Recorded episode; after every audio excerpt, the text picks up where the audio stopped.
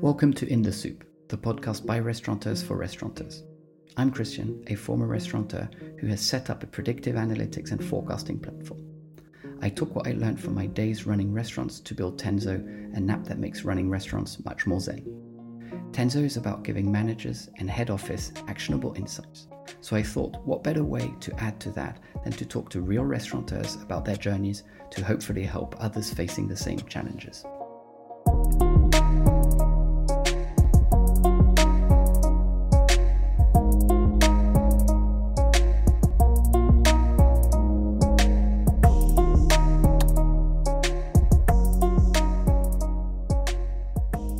Welcome to our fourth episode where I talk to James McLean, the founder of Victual Inns and a consultant at uh, Truffle Hunting. Uh, we're recording from the comfort of each other's home due to the ongoing pandemic. Uh, uh James, thank you so much for taking the time to speak to me today. Um, uh, I know uh, you've been very, very busy, so I'm very grateful for, for, for you taking to take the time. I, I just love by asking you just to give me a bit um, of background on you to tell our audience all about you Of course. Well, um, so I started uh, out in the in the industry as a, a chef, um, uh, working from places such as the Greenhouse with Gary Rhodes, and before travelling around the world and seeing a few things elsewhere. Um, and when I came back, I started to work with uh, a chap called David Pitchford and his wife Rona down at Read's restaurant in Kent, and they were instrumental in really uh, taking me under their wing and, and teaching me how to cook uh, with structure and, and, understanding about what we're trying to achieve. Um, and it developed from there, really. Um, I managed to, uh, after working for different people and different places, such as BAFTA and setting up the members club there for the Capital Group, um, I uh, uh managed to buy a pub with an old friend, and uh, we started our gastropub experience. And at the same time as that, um, I knew uh, uh, Nigel, who had his business truffle hunting, and so we started to work on a lot of consultancy projects together from about 2010 onwards. So that's given us a, a, a really big variety of, uh, of experiences of uh, uh, the people and the, the types of business that we come into contact with.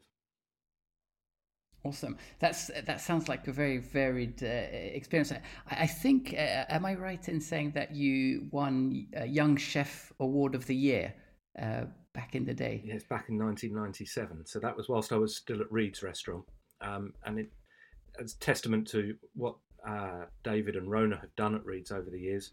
Uh, Mark Sargeant was in the kitchen just before me. Um, I replaced him, um, and he won Young Chef of the Year the year before me. So for two years on the trot, um, uh, they were quite successful in, in, in that uh, area. That's that's amazing. Congrats on that. Uh, tell me, what what initially brought you into into the hospitality industry? What what was it that attracted you? How did how did you get into it? Well, I was intrigued about people being brought together more than anything else. I remember uh, sitting on the top of the stairs as a child, um, seeing my mum preparing meals, and then people coming round and thinking, "Why can't I be involved?" Um, and she was a great cook. She she worked for Fanny Cradock in the 1960s as her personal assistant for a period of time.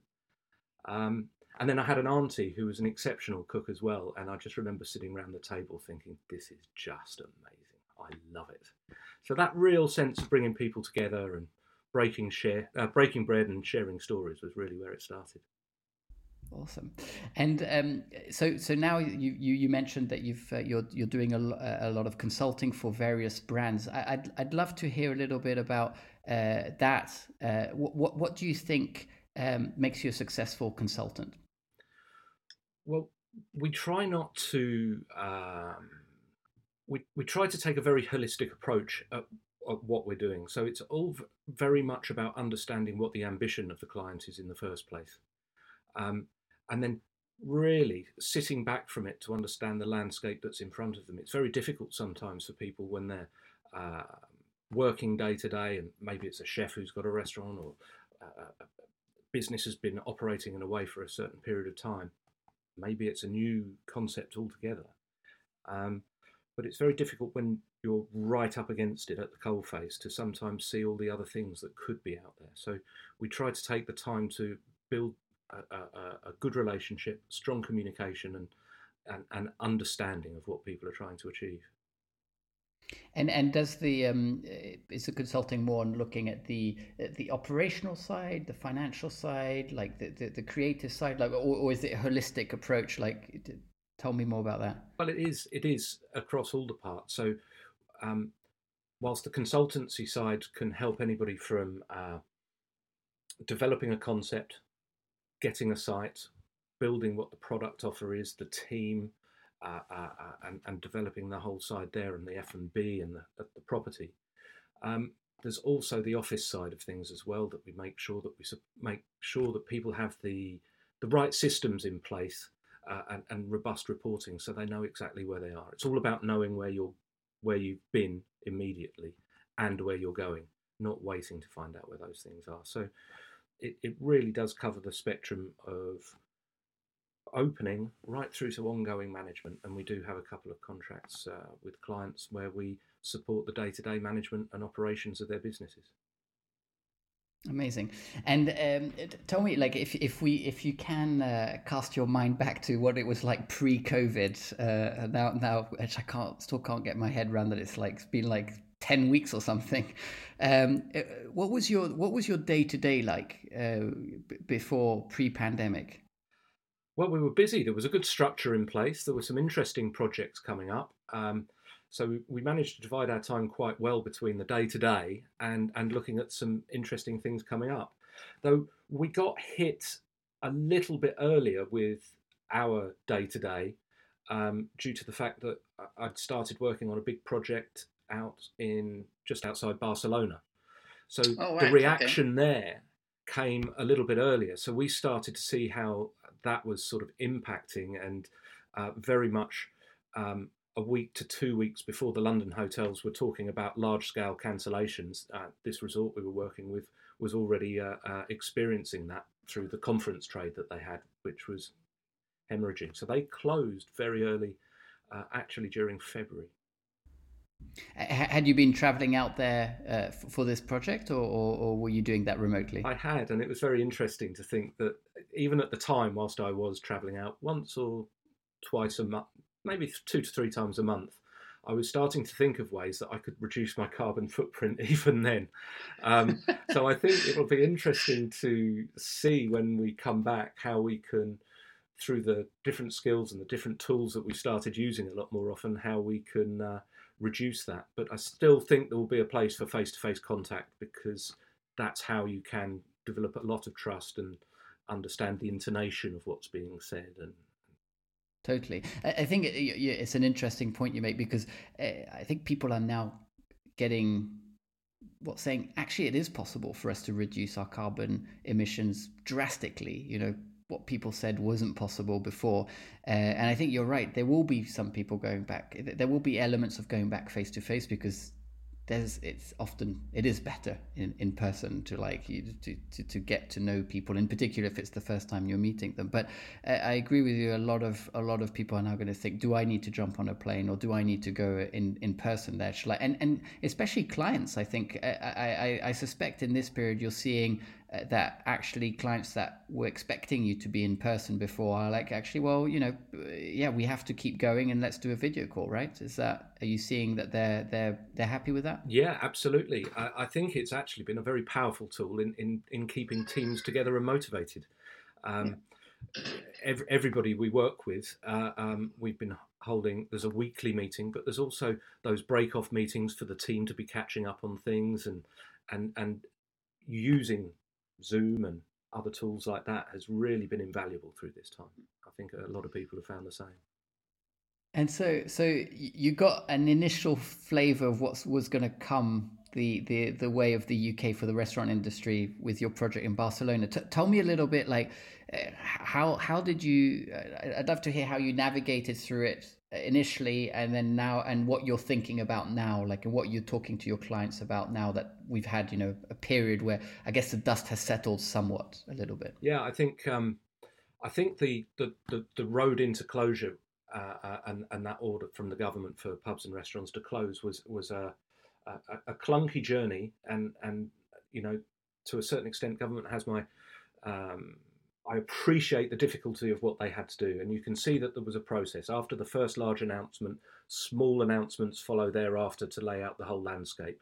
But that that week of um, being told to be open, but no one was allowed to come, was very frustrating, and we were all wriggling in in as many ways as we could. Um, uh, one uh, uh, pub we work with uh, had had an event booked in with uh, um, a large garden marquee, open sided. Um, during that week, which cancelled. So we contacted the uh, marquee people and said, "Would you leave it here for the summer or during this period? And what's the cheapest you can do it for?" And he very kindly offered the marquee for a hundred quid a, a, month, which was uh, an absolute wow. bargain. Um, but of course, within two days of that being uh, uh agreed, we we found we couldn't open anyway. So um, I think what we've learned from that is as we're coming out the other side of this, there's a big announcement. I know a lot of people felt frustrated by the uh, announcement on Sunday, but our feeling was that the next bits would come. We've heard more about furlough, for example. We're hearing more every day. And I think we're starting to look at that sort of staged uh, uh, opportunity to reopen the businesses. It, it's going to be very difficult within the sites to do it you know, if we can only have, as an example, 30% capacity, we know it's not viable. The tipping point between uh, rent being uh, demanded and the level of business and furlough, it, it, the balance between those three points is a challenge. But we, we've got um, we've got a trial going on uh, at one site this weekend uh, to test out um, delivery uh, from a Michelin starred operation. Um, so it's going to be interesting to see what lessons we learn from that for other sites over the next few weeks. So maybe it start with delivery, move into opening up the garden a couple of days a week to supplement the revenue at that point. Then maybe it's coming further into the building the further down the line we get. So if we can stage it in that way, that, that would be probably what we're trying to look at. Uh, yeah, I, I, I, agree with you on on uh, it's it's interesting. I I, definitely, there's going to be this phased approach, and um, it, it's funny how some businesses who weren't considering delivery at all, maybe because their food was just not really uh, designed for it, uh, if you want. But now they're starting to think about that and and starting to think more and more out of the box because it is. Uh, we, it's hard to imagine going back to any kind of normality um, as such in the in the short term. And if and if you look at what's happened in China, uh, some of the data coming out of that is really still people are like, you know what, I'm, uh, you know. Some of the big brands are, are reopen and, and they're getting people in, but like obviously putting social distancing in, into place. But people are still worried to go out, right? They still prefer to go and collect it and eat it at home or get it delivered, uh, or even like deliver a DIY kind of meal. But so so however that whatever happens in a way, it feels like this is. Uh, uh, businesses are going to have to start to adapt and and really if they end up having a delivery that is there that basically protects them in case there's a second wave or if this happens again or if it like diversifying those channels and uh, and clearly delivery is one of them uh, have you been at all looking at things like and some of these may or may not be be, be relevant but you know click and collect and like curbside pickup and like diy meals are, are those some of the things you're you're recommending to do too or, yeah they're, they're very much part of what we're talking about. I think you know whether i'm part of the trade or not we're all human beings and we're all craving that human contact at the moment. And yeah. you know we we have personally uh, friends and family local to us who who we can't see and and we can't wait for that opportunity to be able to entertain them at home because we're not yep. going to be able to go to a restaurant. Now, as a cook, I'm quite looking forward to that because I'll quite enjoy enjoy uh, doing that for people. But what is it our businesses can do to put their DNA into someone else's household, into into that dinner party, to bring that experience? And I think to simply do it as there's a limited offer doesn't quite do it. it it's got to be a bit more generous. You know, we work in hospitality, and that word has to resonate in in what it is we try to uh, offer people. I like the way you put it. Get get uh, our DNA into people's homes. I think I think you're you're very right. It's not just about uh, it, it, it's going one step beyond just getting that delivery there, right? How do, how do you recreate that that that experience? You know, like can you imagine even going to the point where you'd have uh, maybe waiters that come with with uh, either full hazmat suits or like just the masks that just like set, setting you up? It, it, it's true. It's like how do you create that? Right, that's a really difficult thing to do. I don't know if, if you've given it, if you have other uh, thoughts on that. I would love to hear. Well, I, I think from you know, if you if you think about maybe more the the, the higher end offer, the, the Michelin starred restaurant, there, there might well be a dish that uh, uh, um, uh, is uh, one of your signatures that people know from a, a, an environment, and it, it could be a very Instagrammable thing for you to get that into people's houses for, mm. for, for, a reason. Uh, um, I think as far as um, pubs are concerned, it, it's it's also about how we can start to deliver that bit more of community service um, and things that you can't do at home. I know my wife; she's Irish, uh, is, would love to have fish and chips. I'm not making fish and chips at home. I've got to be honest with you. Um, but if we knew that there was a place nearby that would that did really good fish and chips, I think we'd probably do it. And and there should be little bolt-ons to that you know, what are the additional things? If you're going to sell, send a barbecue kit to somebody and you know you you prepare the meat into a box you add rubs you add sauces all the little bits that people can't do at home as we say aggregating that offer on on any platform you've got of supplying and reinforcing your message of sustainability with sustainable charcoals or or perhaps the um, barbecues that you particularly like that you might be able to do a deal with a, uh, a, a partner on on a, a, third party supply of. So there's all sorts of ways you can start to build revenue. Um, and as you imagine, when you look through a lot of websites, you quite often see at the bottom after you purchase something some other things you might like. Well, it might be music, it might be a cookery book, it might be. So how else can we interact and, and tell tell those sorts of stories. Yeah, recreating that whole experience. I, I like the, the, the the example of music. It's true. It's you know you, you, you often have uh, background music in a restaurant, and that helps create the atmosphere, right? So just re- thinking about those elements of that atmosphere and who you can partner with, I, th- I think that's that's that's very smart. Um, a, a, lot of people are talking increasingly uh, about dark kitchens. It was already you know uh, something that was happening more and more. I think it's it started probably a couple of years ago that that people started using the term. So uh, you know uh, for for our listeners who who might not be be aware of that what that is is is basically a, a restaurant without a dining room we're just basically preparing meals to be to be delivered um, is that something that a lot of your clients are considering um, uh, and, and and if so like w- what do you think are the common pitfalls of of setting up an operation like that? Well, I think firstly, most of our most of the people we work with aren't doing that. Um, mostly because they've got the cost of bricks and mortar already.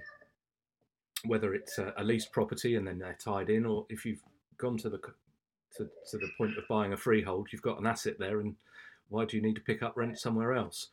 Um, but having the opportunity from the space to serve both inside and to your customer at home or wherever they may be is, is a positive thing.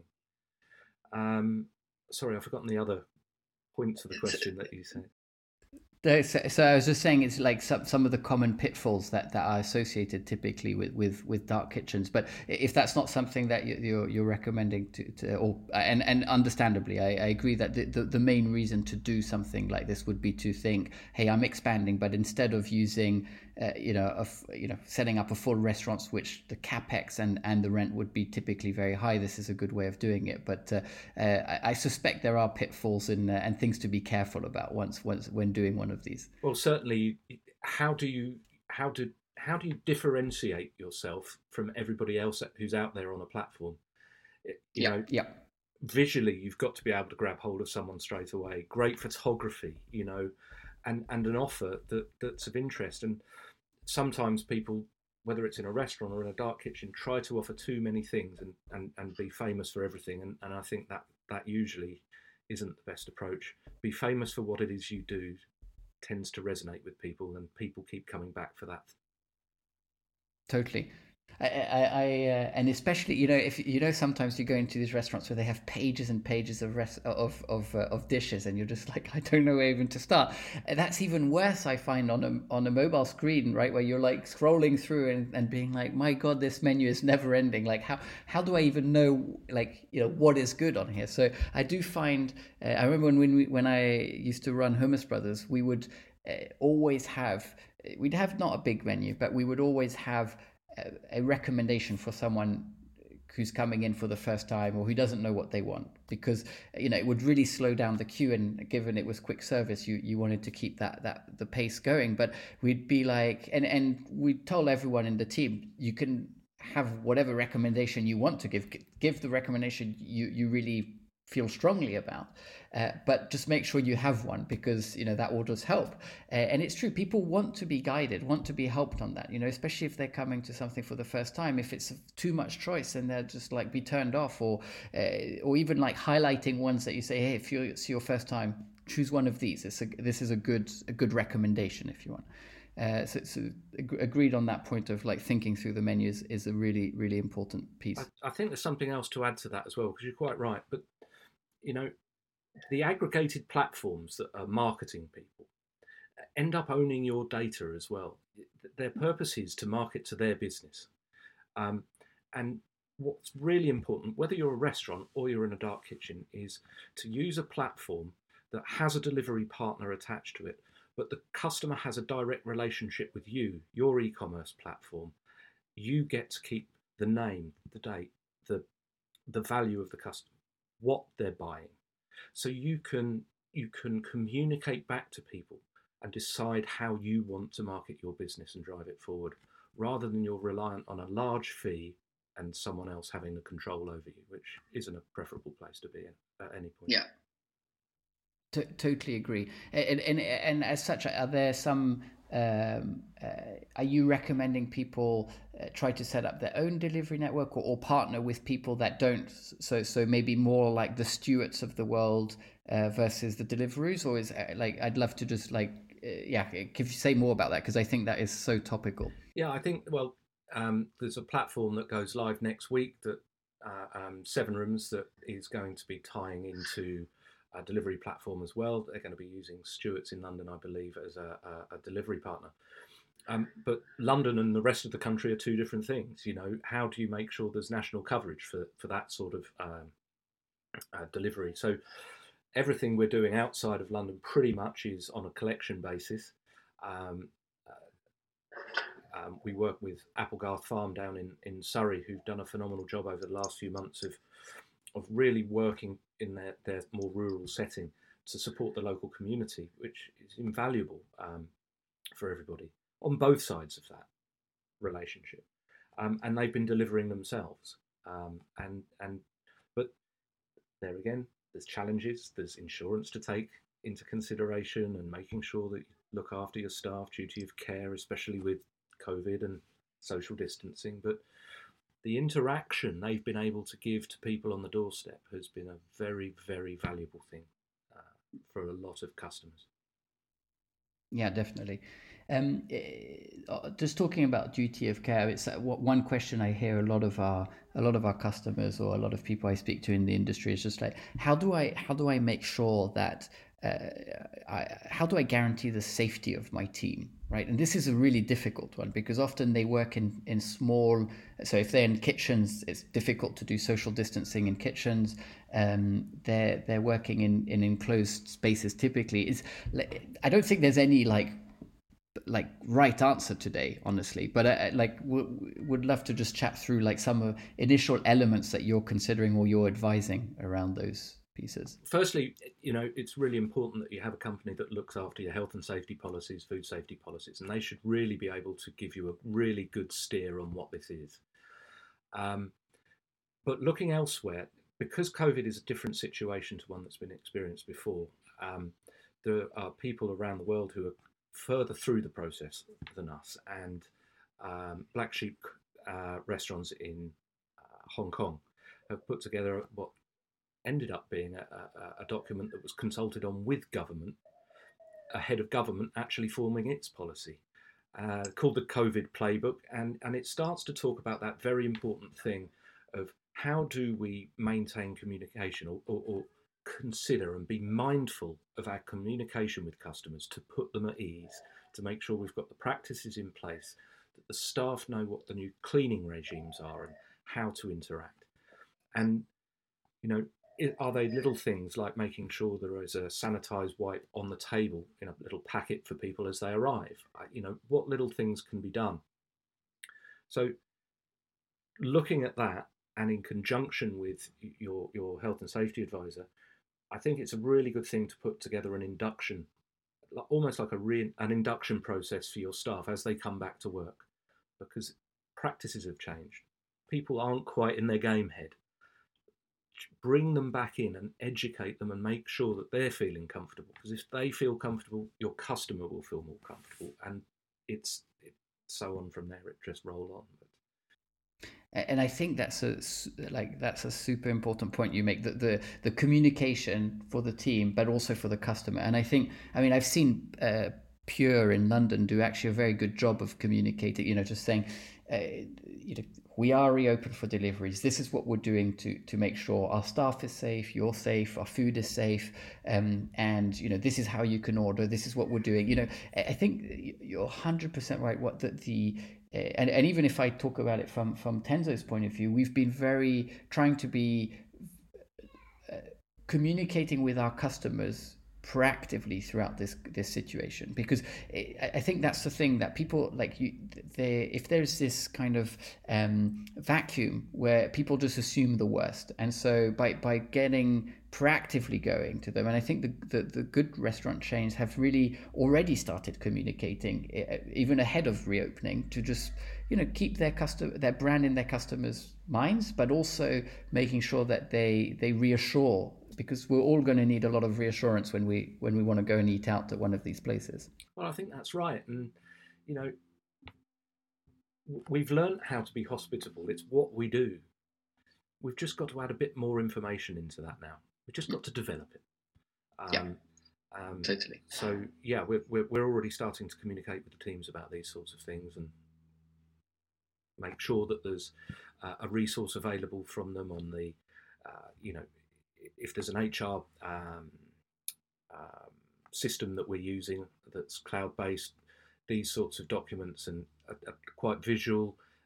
They're available on people's on the staff's phones, so they've always got a reference point around and available to be able to to look at and yeah totally. And, and at the beginning of of, uh, of our chat here you mentioned how um, uh, so on Sunday uh, Boris Johnson uh, made uh, made an announcement about like this new phase and and um, you said you, you you alluded to the fact that some people were uh, were not were maybe a bit disappointed on that. But uh, what what did you make out of out of this new phase and, and how he's announced it? What what are your thoughts on that piece now?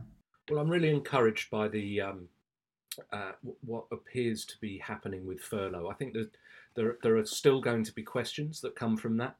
Um, as we said, you know, the link between uh, the amount of customers you can have through social distancing, rent, and furlough uh, uh, is a really important balance to make. And a lot of um, some landlords have been better than others. Uh, some landlords have, have, have given some very um, good support and have managed to uh, suggested that they're linking that support to what the government's doing. And that's really identified by furlough and the order to open. So if that is phased, I think the next question is understanding really how um, that rent implication comes back and, and starts to hit again. Because obviously, if you can only open with social distancing with a small capacity, maybe you don't have a garden, maybe delivery isn't feasible for you because of a rural location or what have you, then the, the 100% rent coming back on and just switching on that tap again, just, you know, that pulling the plug and draining your business, let's say, uh, it, it's just yeah. completely unviable. So it's got to be phased on all fronts, really. It, it, I, I, I was reading about how the how the Canadian government is is addressing rents for retail and restaurants, and uh, interestingly, what they uh, so uh, I believe what they have done is they have said the tenant will be responsible for 25% of the rent.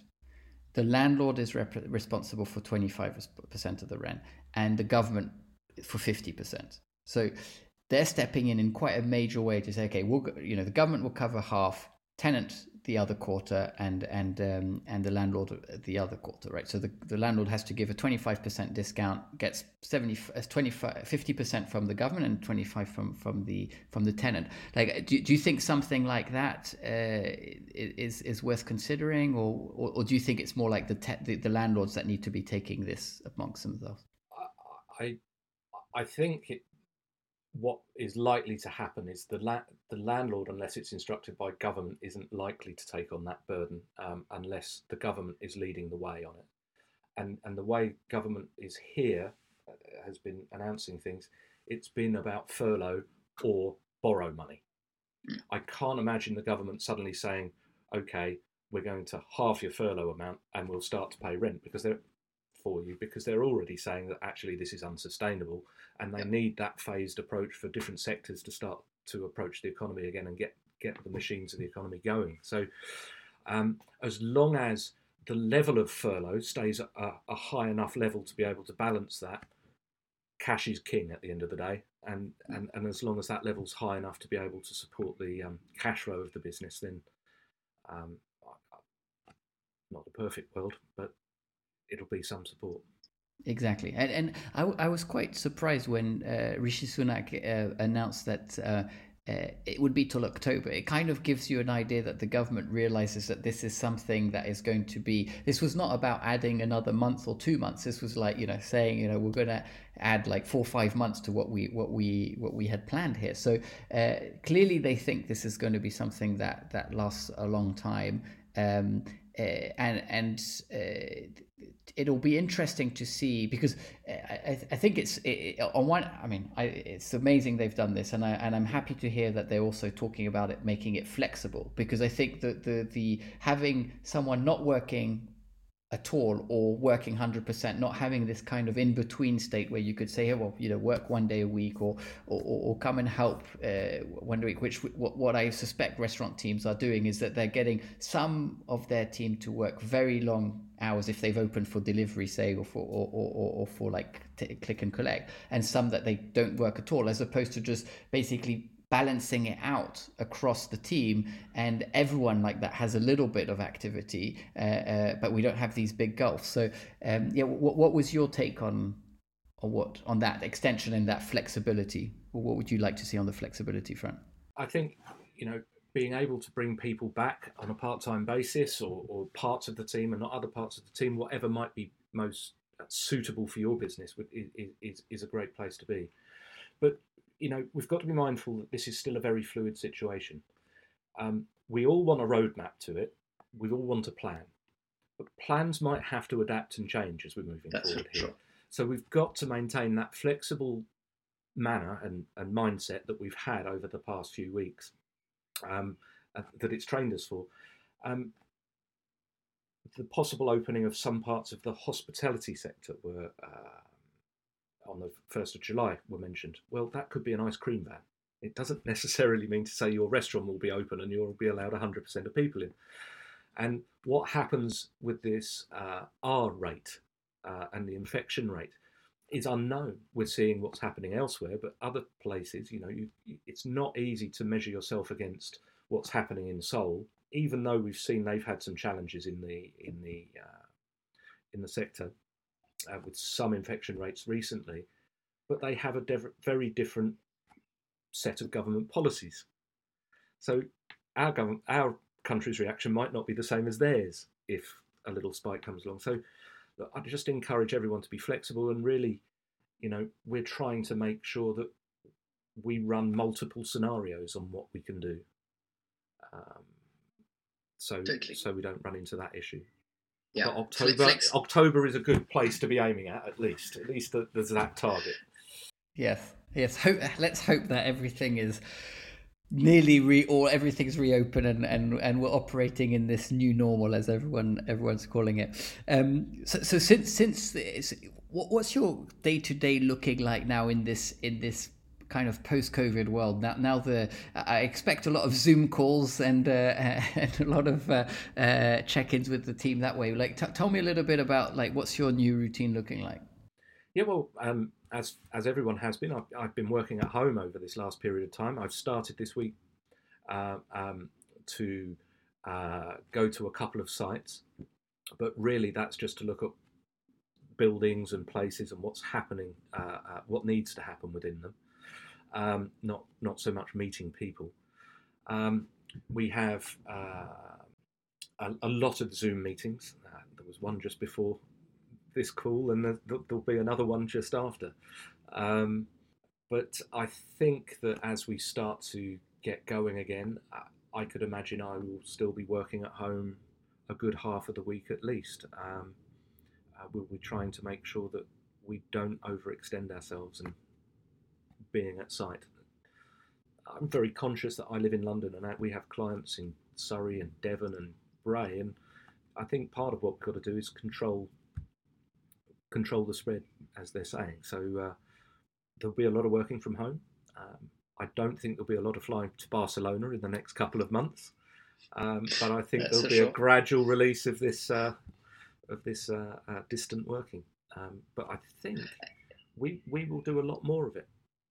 Yeah, and, and actually uh, on, on that on that customer of yours in Barcelona, given they they they went in it before us and will you know I'm sure come out of it before us too. Uh, so they're, they're probably two or three weeks ahead of us on on on this journey. Like where where are they now? Have they started reopening? Like or you know is it control nothing? No, no, no. So uh, that specific business is is is quite conference led. Um, we're working to help redevelop the food and beverage concepts around all the spaces in the hotel to be able to balance up the leisure market within that uh, business uh, against the conference. So uh, I think, um, as we know, conferences are going to be very challenging for the time to come. So um, it will be a bit more project concept led mm-hmm. as we start to get going on that again. Yeah, I guess uh, there's a, a, lot of these conferences have moved have moved online. Yes, definitely. So I can imagine that that uh, uh, yeah, big gatherings like that are, are probably some of the last things that will, will be coming back back online. Um, in terms of I, I'd, I'd love to get like your advice to people to young people who are looking to get into the hospitality space like what what do you think what would you tell tell them in terms of the industry and and and uh, how to get into it firstly do it it's a fantastic industry as long as you want to do it uh, there's no point in being uh, half in as they say um, I think the most important thing, uh, uh, from my experience, would be to make sure that you, you do two things. You, you develop a very strong base knowledge, as the French would call it, le fond de la cuisine in, in, in, in cooking. Develop your knowledge and your practical experience. For me, that was a really good way of doing it. I'm, I'm not someone who was academically minded. I enjoyed, the reason I enjoyed cooking was that sense of achievement when you did things with your hands, but it also engaged the brain. So I think it's really important to understand that if you don't have the education that goes alongside the experience, it's a bit more challenging uh, uh, for you to get as far as quickly. But uh, those are the two key things. Yeah, I agree with that. It's, it's uh, you've got to be passionate about it to get into it. Otherwise, it's uh, uh, yes, the the uh, it's a, a, challenging industry. So if you if you if you don't love it, it it will. It, uh, I don't think it's uh, something you should get into. To, totally agree. Um, and and some of the like, I expect this is probably one of the most challenging times that you've seen in in your time in the industry. Um, it, like have there been other like you know I know before pre-COVID we were talking a lot about how uh, you know the restaurant industry uh, margin is are, are pretty tight. Um, you know in terms of uh, uh often uh, you know, rents is something that is often comes up quite high on the on the agenda of like of uh, of concerns uh, restaurateurs have. Like what do you think were like concerns that were pre-covid that you think will still be ongoing and and what, what can restaurateurs do about that? And uh, clearly the new biggest concern is going to be this health and safety and how do you like do the social distancing? How do you operate in a in a space where you can't use your full your full space? But are there some of these other these pre-covid concerns that will keep keep coming up? Do you think?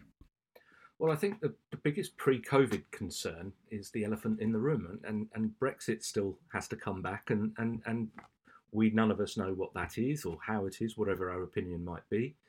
Um, so food prices are going to come into uh, question. Uh, uh, um, staff, you know, uh, the question of, uh, uh, of European workers and, and, and how that might balance up are, are, still to come at us again at some point. So um, I think they're really the biggest challenges that we'll face. As in, in addition, um, they've just been delayed. Yep. Yeah, and that that, that I agree. I, I read that uh, uh, it was a had had the referendum not gone uh, uh, the way it went, it it would have been David Cameron's last week in office two or three weeks back. I was just like, wow, we've we've come a long way since uh, since that. I hadn't realised the connection to that, but yeah, that's funny. Yeah, yeah. It's uh, yeah, it's I, I agree that that is. Uh, I, I think also it it, it will pr- probably make uh, you know th- that the Brexit element be be uh, uh, give it a new kind of dimension if you want but also I think all these other uh, challenges in terms of staffing in terms of what people expect from restaurants in terms it, it will get changed. the, the industry will change quite drastically i think in, in, in, a lot of ways just like the, the travel industry will, will, will change in, in a number of ways too so it, it'll be interesting to see how that evolves over the next few years because I think it's uh, it's great to see the innovation that people like you are bringing into the industry and, and, and what different brands are trying to do and and, and and and testing and learning really in this environment. And I th- and I'm hoping to see a lot more of that because I think there's it's a, it's a good way to kind of reset things a little bit and like and and and start uh, and and challenge some of the ideas that might have been like assumed for so many years but basically say hey well do we need to do it like this? Could we be more flexible? So uh, agreed with the point around flexibility keeping that flexibility definitely. And no, no matter what comes at the industry it always learns a way to adapt you know, I, I, remember many years ago, I, I, take my hat off to people in our sector. They, they're phenomenal at finding their way through problems. You know, the, I remember as national minimum wage started, everybody was shouting about the fact it's going to be the death of in the industry, and it is hasn't been. You know, people are still going to want to eat. They're still going to want to have the experience. They're still going to want to break bread and share stories. We're just finding new ways and different ways to do it at each point restaurants survived the last pandemic. They're going to be here to stay. This. um, uh, so t- tell me a little bit around like uh, what are the main differences between the creative side of the business and the and the business side of the of the business if you want like what what what uh, uh because you know you've come from like from from being a chef uh, and and uh, much more like the the creative side and now you're like consulting for these businesses so much more on, on the business side. Like what, what are the main differences and i suspect there's quite a, a few like uh, challenges when like trying to bring those two together. Well I, the, the, literal thing is that the creative side has an emotional element to it and the the the the, uh, the commercial the business side of it has has a very linear very very structured view to it. And the challenge is on how you manage to be able to make both reach the same endpoint because it doesn't matter your path there on the creative side and wherever that ambition might end up being.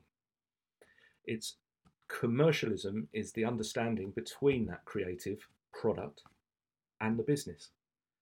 So both sides have to have an empathy for each other if you are very good at the creative process, and we work with a lot of people who are phenomenally talented at the creative process, quite often, unless they they don't always identify the right structures and processes to go alongside that to support them. That's what we try to do at Truffle Hunting is essentially help develop your business. If you're great at the creative side, that's great. What do we need to put around you so you've got a framework to be sustainable. And sustainability cannot just mean about the pollock, the cod, the fish from the North Sea. It's got to be about money in the bank because, as talented as you are and as creative as you are, if you haven't got money in the bank, you're not going to get the opportunity. So, it's really about trying to align those two and make sure both can flex to each other. Yeah, I think it's interesting because I think uh, there's uh, there's a number of, of people who go into the restaurant, uh, you know, maybe either with with that business, bit strong at business thinking about, or very good at like the creative side, like building menus, thinking through like you know what you know, being very good cooks, just being amazing at that. And if you don't have both, you're not going to be successful. And, and I think that's that's a really interesting uh, approach you guys have with truffle hunting. Say, hey, we can help you on both. You know, where you're strong, and we're going to be able to support you on where you're not. I think it's it's a critical piece. Yeah, yeah, yeah. Totally. Uh, well, listen, I, I um, I've got a few fun questions to end, some some quick fire questions to to to to to, uh, to end our chat. Um, uh, so I'm just going to shoot. There's only four, and uh, and uh, um, I'll, I'll just shoot them and give me the the first thing that comes to mind. Um, what was your uh, favorite restaurant or pub when we were still allowed to go out? The Crown at Bray. What, what and, and, so give me another one that you're not involved in like directly well uh, the one we go to locally is called the anglesey arms we've loved it okay. over many many years good do they have a good fish and chips they have a very good sunday roast we go there on sundays Awesome. awesome. Great. Great. Uh, uh, favorite, favorite, food, favorite, favorite cuisine, cuisine, like favorite dish. Like, what, like dish? What like? What do you? What's the go-to? For, you, we've heard for your wife, it's the for, fish and we've chips. We've heard for so your wife, it's the fish and chips. So what about you? Ah, it's a hard one, huh? I, I, I really enjoy northeastern Thai food. Okay, cool. Very good. Uh, if you could only choose one of the three, so either starter, main, or dessert, just one of them, which one would you go for? I would go for the main, but I'm going to qualify that. My favourite part of a meal is the starter because you're still looking forward to everything else that's come, got to come by the time you finish your main course, I'm starting to feel a bit flat. I'm like, oh no, it's nearly over. So yeah, I love it. I, I, you know, I'm, I, I have a sweet tooth. I mean, th- this question's so hard because I just like, I, I, I can't finish a meal without like, you know, uh, something sweet. It's just, it's the French side of me. What can I say? Um, last meal on earth. What would be your last meal on earth? To be a three course uh, clearly, it would have to be three course. You'd have to have a starter to look forward to the rest of the meal. Oh, well, I know it would probably be a good piece of beef uh, in the middle there. Uh, really well aged, dry aged, um, and a great bottle of Burgundy. I'd say oh, for yes. dessert, it will be cherry clafouti. And to start with, ooh, really good Devon crab. Nice. Nice. Cherry clafouti, yeah. Uh, that sounds good to me. I think well, I'll James... pop to the shop now and buy some cherries. I might do one this afternoon. Listen, I, I, I, really, really enjoyed our chat. Th- thank you so much for, for taking the time uh, to chat with me. Um, uh, I think it's a really interesting time for the industry, and uh, uh clearly you've uh, you've worn lots of different hats uh, and had lots of different experiences, and and I think all the businesses that are are very lucky to have you uh, uh, along their sides in this challenging time to help them navigate these uh, these waters because uh, uh it's unlike anything we've seen before. So so thank thank you so much for taking the time to speak to me today. It was my pleasure. Thank you very much for inviting me.